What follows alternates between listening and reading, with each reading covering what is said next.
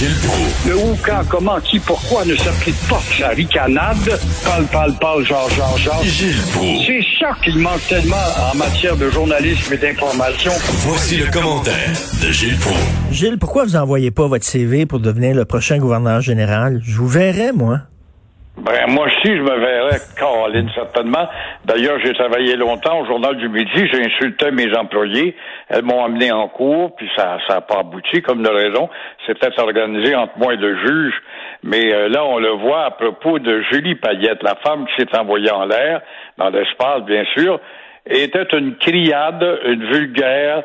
Bon, il y a tout un rapport épais comme un missel elle était comme un adjudant hein, dans le régiment. L'adjudant, c'est toujours le baveux là, qui mène plus que le, caporal, et euh, une grossière. Mais euh, et dire que cette fille-là est diplômée des collèges les plus huppés, euh, à résidence Somta, dans le temps que c'était euh, privé, c'est quelque chose. Elle est là, t'as des religieuses qui venaient ça encore. Et malgré les plaintes des 92 euh, plaignants et plaignantes, euh, elle va recevoir une pension de 200 000 piastres. Alors voilà, c'est pour ça que je suis intéressé, euh, mon cher Richard. Puis toi aussi, tu vas mettre dehors demain, toi là, de Cube Radio. Ah Est-ce que tu vas avoir un salaire pour ces 40 années à venir, des jeunes encore? je pense pas. Si je me fais mettre dehors parce que je suis pas bon, là, la seule affaire que je vais recevoir, je pense, c'est un coup de pied au cul. le derrière, c'est une pelle à charbon, comme on dit dans le métier. Mais c'est incroyable. Là, on nous invoque, oui, oui, mais c'est la loi. Mais il va falloir changer la loi.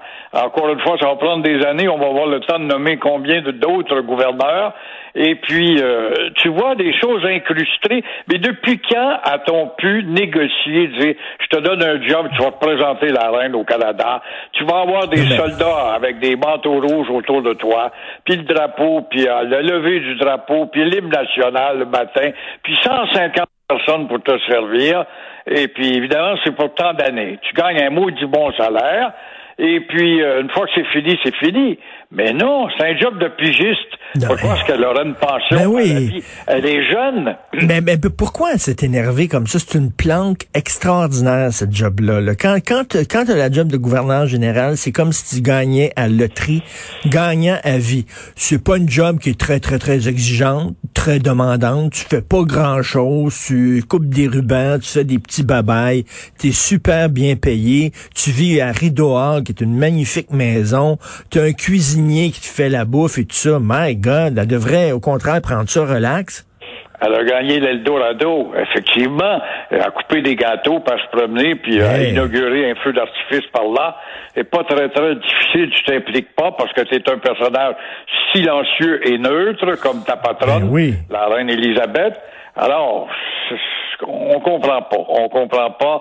Il y a de la psychanalyse à faire derrière tout ça. On va peut-être découvrir un de ces jours que Julie Payette est étendue sur un beau divan de cuir quelque part dans un bureau d'un psychiatre. mais... Et on pourra sortir. Le service d'enquête du journal pourra sortir ça. Mais là, quand on voit là, Lise Thibault, qui était lieutenant-gouverneur général, complètement déconnecté, euh, Michael Jean qui dépensait sans compter, Adrienne Clarkson aussi, la même affaire, en partant avec la carte de crédit, euh, c'est un vrai ouragan. Julie Payette, coudon. Hein? Mais c'est une belle claque à gueule aux féministes, ça, c'est drôle, hein? Ce ne sont que des femmes ben oui. qu'on a eu avec des résultats d'abus, parce qu'il y a eu des hommes avant ça, c'était peut-être des demi-hommes, je ne sais pas, mais euh, c'est drôle, euh, la bonne femme qui mangeait dans trois restaurants en même temps, t'as quelque chose, c'est drôle, hein? C'est drôle, Gilles. On, on parle pas, on parle pas de hein? féminité toxique. Hein? C'est drôle. On parle de masculinité toxique tout le temps. Mais ça a l'air qu'il y a des femmes qui sont toxiques aussi, mais ça, on n'en parle pas ben ben. Non. Non. Où sont nos, euh, nos chantres, justement, de la défense des, du féminisme? Euh, vous voulez parler de la chronique d'aujourd'hui de Michel Girard? Oui, Michel Girard qui euh, nous fait un appel et tant mieux et bravo à lui, puis il se plie aussi à, euh, au rapport d'un gars qui a fait une enquête, M. Brossard. Mais il a bien raison, mais ça fait mille fois qu'on répète ça. Alors Gérard nous rappelle encore une fois que euh, au Québec, on oublie ce que la CAQ gueulait à l'heure du sacrifice, surtout que la CAQ est au pouvoir, mais ce que la CAQ gueulait quand elle était dans l'opposition, à l'effet que nous avions une fonction publique beaucoup trop lourde. Et euh, c'est tellement vrai, les chiffres sont là. On le voit, il y aurait 30 000 ronds de cuir de trop. 30 000 au Québec. En Ontario, ils ont 580 ronds de cuir pour 10 euh, 000 habitants et ils sont 14 millions d'habitants, ne l'oublions pas. Ici, eh bien, au Québec, on a 1000 ronds de cuir ou à peu près là, 1000 ronds de cuir pour 10 000 habitants. Et en plus de ça, on s'attaque même à l'échelle salariale de la fonction publique et aussi des députés. Oh ben là, oublie ça, jamais on va discuter de ça. De baisser le salaire de 15% des députés, ça serait bien trop euh, injuste pour ces gens-là. Mais la CAQ gueulait ça quand elle était dans l'opposition quand même. Mm. C'est drôle comment est-ce qu'on peut être récupéré rapidement. On va me dire, oui, oui, oui, mais euh, la fonction publique, euh, c'est vrai qu'on fait de la fonction publique la plus, la plus onéreuse, mais il faut comparer avec Montréal et Ottawa. Et en proportion gardée, Richard, moi j'en ai fait des études comparatives là-dessus. Montréal bat Québec et Ottawa. Avec le nombre de congés, la ricaneuse aurait des révisions à faire là, mais il faut pas y parler à la ricaneuse, c'est une intouchable. Alors, fonction publique, rond de cuir pour rond Québec a peut-être l'avantage d'être très nombreux autour de l'escabeau. C'est comme quand tu rentres à Radio-Canada, il y avait tellement de monde à un moment donné, puis là, on a diminué ça trois, quatre personnes, ils se plaignent encore, qu'on leur fournissait des bottines avec des capuchons en acier pour pas qu'ils se fassent mal aux orteils tellement ils se pilaient ses pieds.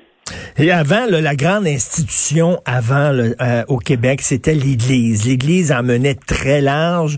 Il y avait des curés puis des marguilliers dans chaque famille. Hein. Chaque famille donnait un de ses enfants à l'Église catholique. On a remplacé l'Église par l'État. Maintenant, c'est chaque famille un, fonctionnaire dans la famille. Et on demande à l'État de répondre à tous nos besoins, ce qui fait qu'on se retrouve avec un État qui est, qui est obèse au Québec. Exactement. On a beaucoup trop de fonctionnaires par rapport à l'Ontario. Mais on va toujours nous invoquer que la société distincte nous force à avoir plus de services pour tel tel chapitre de la culture, de la langue, de ci, de la distinction par rapport à l'ensemble du Canada. C'est de la foutaise. Il en demeure pour moins que tu demandes un service gouvernemental c'est d'une lenteur monumentale et tu n'as hmm. pas plus de service pour les taxes que tu payes. Et vous parliez hier de Budweiser qui finalement n'achètera pas de publicité pendant le Super Bowl, vont prendre leur budget qu'ils voulaient allouer à la publicité pour euh, le mettre pour des, programmes de sensibilisation là, euh, aux mesures sanitaires. Et vous avez peur que ça fasse boule de neige et que finalement c'est la même chose ici au Québec. Là. C'est intéressant à envisager parce que, écoute, je veux pas me faire annonciateur, de, mauvais présages, mais il y en demeure pas moins que ça va se répercuter dans le sport de la Ligue nationale de hockey, où les salaires sont moindres qu'au basketball ou au football, mais quand même sont énormes pour la capacité de payer. Cette ligue-là n'est pas si riche que ça. Et par ricochet dans le monde du divertissement. Soyons pas étonnés si Hollywood y goûte, par exemple.